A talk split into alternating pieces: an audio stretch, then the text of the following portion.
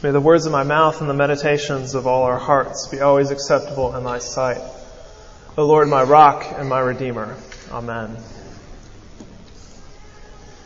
There have been uh, times in my life where I felt like God was providing uh, some help, uh, supernaturally intervening in my life when I desperately needed it. And often, uh, and I don't take this lightly, it has to do with finances. Um, and uh, I know that it's difficult to discern when God might be at work in your life, but these kinds of things have happened over and over again.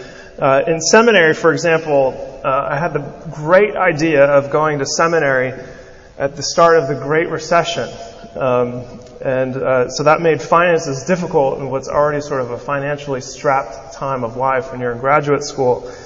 But uh, despite the sort of difficulties, it seemed that scholarships would come uh, when I didn't apply for them. Uh, I'd get unforeseen jobs, or my wife Hollywood, she uh, was uh, pregnant. We had our first child in seminary, and she quit one job, and we had no idea in the second year what she would do. And somebody put on a listserv they were looking for a nanny, and just like that, within a week, uh, we were able to pay our rent. The second year of seminary. Um, a large tax return one year, several thousands of dollars that I was not anticipating uh, rector at a church where I was interning, uh, when we were really struggling, uh, used his discretionary fund to buy a $500 gift card to Costco. Do you know how great that was to have this $500 gift card to Costco to buy some essential things? Uh, and the thing is, I forget when I'm in the midst of difficulties such as this in my life that uh, the Lord has provided, that provision has come. What I needed, at least the basics, being able to pay rent, being able to buy food, the basics have been provided. But when I'm in a similarly stressful situation, I simply can't see the, the forest for the trees and I look for help elsewhere. Uh, I might be praying sort of, uh, you know, Lord have mercy, but I'm, I'm working the hamster wheel, you know, to, to sort of solve this situation on my own. Similarly to a captive Israel during a time of distress, Isaiah says, I will recount the steadfast love of the Lord. According to all that the Lord has granted us and the great goodness to the house of Israel that he has granted them according to his compassion, according to the abundance of his steadfast love. What is meant by this steadfast and an abundant love and compassion? Uh, again, that first verse, Isaiah says, I will recount the steadfast love of the Lord. Uh, the Bible, up until this point, has been a long story of the Lord providing, uh, even when people did not deserve it or when they least expected it. From, from the beginning, God shows compassion on all of humanity. After the fall, God tells the serpent who caused the fall, who tempted Adam and Eve, He says, I will put enmity between you and the woman, and between your offspring and her offspring. He shall bruise your head, and you shall bruise his heel. And this is the first promise of rescue, of salvation, of the Lord providing. But right after that, God provides something very material. This is, I love reminding people of this uh, verse from Genesis chapter 3 because it seems that nobody's read it. Do you remember that God fashions garments for Adam and Eve? Remember, they were nervous because they were naked.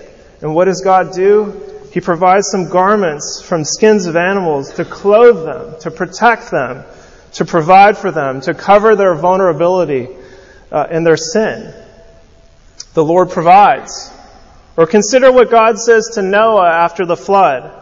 I will never again curse the ground because of man, for the intention of man's heart is evil from his youth. The Lord will provide. He will never again crush creation in the way that he did with the flood. But when it comes to Israel, the nation of Israel in particular, consider Abraham and Sarah's son Isaac. His birth alone was a miracle. They were so late in age, years, decades beyond a childbearing age, and yet here Isaac is born. When Abraham is near sacrificing the same son, God provides a ram instead. So Abraham called the place, the Lord will provide. Or consider Joseph and his brothers. and the sort of beginnings of the nation of Israel. Joseph provide, uh, presides over the grain storehouses during a great famine. Just as I was in seminary during the Great Recession, uh, Israel is uh, starving because of this great, great famine, and their brother, whom they had exiled, is now presiding, one of the sort of viceroys of the Pharaoh, over the, the grain storehouses, and they have to come to him, and he provides them food and they're able to come in Egypt and live for a time in safety and, and have uh, a time where they're able to eat. But Israel's situation changes in Egypt, and the Lord provides again, first with the Passover. They put the blood over the doorposts so that their firstborn won't be killed. And after that, the exodus from Egypt. They're provided a path out through the sea. But when they get to the other side of the, the sea, they grumble and they're hungry again. And yet the Lord provides manna, water from a rock, and even meat for them to eat. Or consider Joshua, whose name means Yahweh is salvation. Or you could think of it this way the Lord rescues, the Lord saves. Joshua is able to lead troops to conquest a fortified city uh, through a sort of element of surprise. The city's walls fall by an act of God rather, by, rather than by direct military assault. And it's all chalked up to God's provision uh, in that battle that the walls fall. Or consider the battle between young David and the, the great Philistine champion Goliath. David was not yet a king, but we're told that he is a youth, a boy. His brothers were the ones who were the soldiers. He couldn't even get the armor to fit on him because it was too big. Do you remember what he tells uh, King Saul before he goes into battle with the Philistine? Everybody's perplexed that this young boy thinks that he can defeat this Philistine champion, and he says, David says to Saul, I used to keep sheep for my father. And when there came a lion or a bear, and I took a lamb from the flock, I went after him and struck him and delivered it out of his mouth. And if he arose against me, I caught him by his beard and struck him and killed him. Your servant has struck down both lions and bears, and this uncircumcised Philistine shall be like one of them. For he has defied, defied the armies of the living God, the Lord, who delivered me from the paw of the lion and from the paw of the bear, deliver me from the hand of this Philistine. And indeed, he does. And David gives all credit to that defeat uh, to the Lord God. And now, here we are in Isaiah. Isaiah, whose name, like Joshua, also means Yahweh is salvation.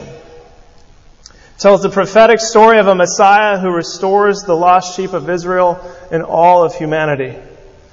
And here we are again. I'll repeat the verse from Isaiah uh, chapter 63, verse 7 Isaiah says, I will recount the steadfast love of the Lord. Uh, he's speaking to uh, Israel who will be in captivity in Babylon, uh, a time where they're in desperation, where they're not living in their homeland. When all the world around them seems to be crumbling and falling apart, Isaiah says, I will recount the steadfast love of the Lord.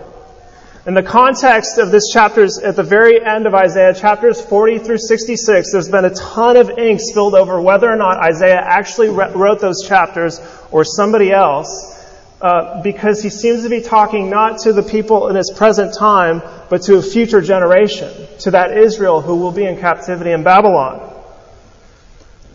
And perhaps uh, this is his audience, is that future uh, nation in Babylon Perhaps another way to think about it is that there's a universal application to what, Israel, what Isaiah is talking about when he's speaking to Israel. In a sense, he's speaking to the whole of humanity.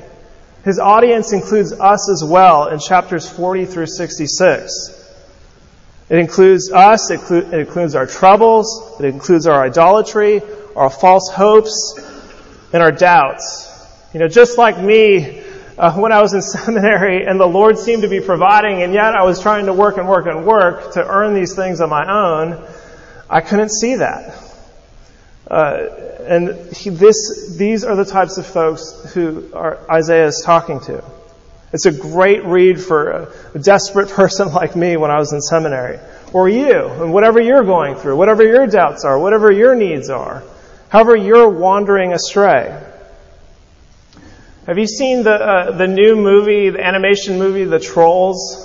Based on the, uh, the little, little, uh, little toy figures with the, the large hairdos. You know what I'm talking about? If you haven't seen it yet, actually, I've seen it twice because I have two children, and they each wanted to see it separately. Uh, I, I, recommend seeing it. There's some parts of it that you know, eh, but but it's actually an interesting story. The the the movie, the story is about the pursuit of happiness.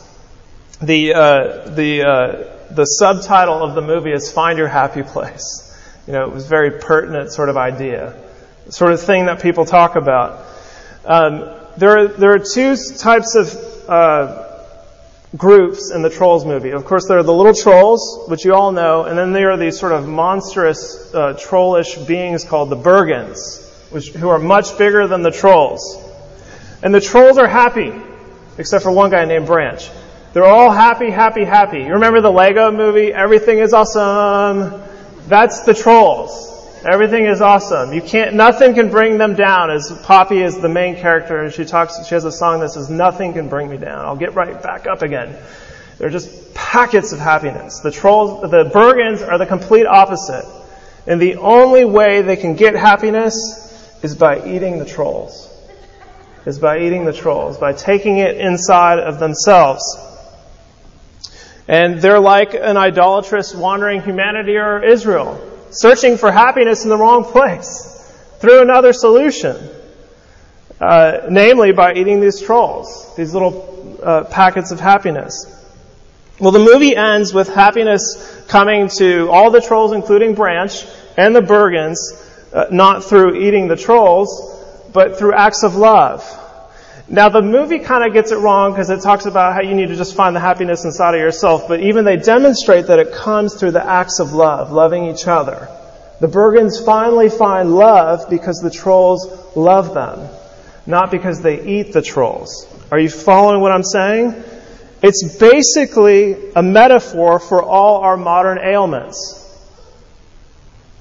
We cry for junk food and gourmet meals when God seems content to give us ordinary manna in the wilderness. We worship pagan gods and celebrities who are just false idols, false prophets, false uh, messiahs, when God sends us messengers and has made himself clearly known as the one true God. We're searching for happiness by sort of eating the trolls, but that happiness comes from God outside of ourselves through Him loving us. We'll recount God's love for you. You know, I don't know whether I don't know whether it was God's providence or not in my life in the past, especially during seminary when these scholarships were coming through. I'll find that out on the other side of Jordan when I get to talk to God, but it sure felt like it. Recount God's love for you. You know, maybe uh, you haven't recognized God's providence in your life yet. Ultimately, I think he's less concerned about things like seminary finances. Uh, he's more concerned about seeking after us, like a shepherd does, seeking after his lost and stolen sheep, like he did for Israel in Egypt, like he did for Israel in the, in the wilderness, and like he did for Israel in Babylon. Even if, like all these people, you've been a wandering lamb the great shepherd has compassion and steadfast love in abundance, even for you. Yahweh saves not only Joshua and Isaiah, but Yahweh saves you too. He saves us. And there's another person in the Bible whose name means Yahweh saves. Do you know who that is? Sunday school question. Jesus. Because his real name was Yeshua, like Joshua. Yahweh saves. Jesus is the good shepherd who has come to seek and save his lost sheep and deliver them from the mouths of lions and bears, whatever those might be, including Satan himself, including the things that bring us down, including trying to find happiness in all the wrong places, like eating trolls or whatever it is for you. Uh, Jesus, the Good Shepherd, has come to seek and save those who are lost and take them out of the mouths of lions and bears, even you. Amen.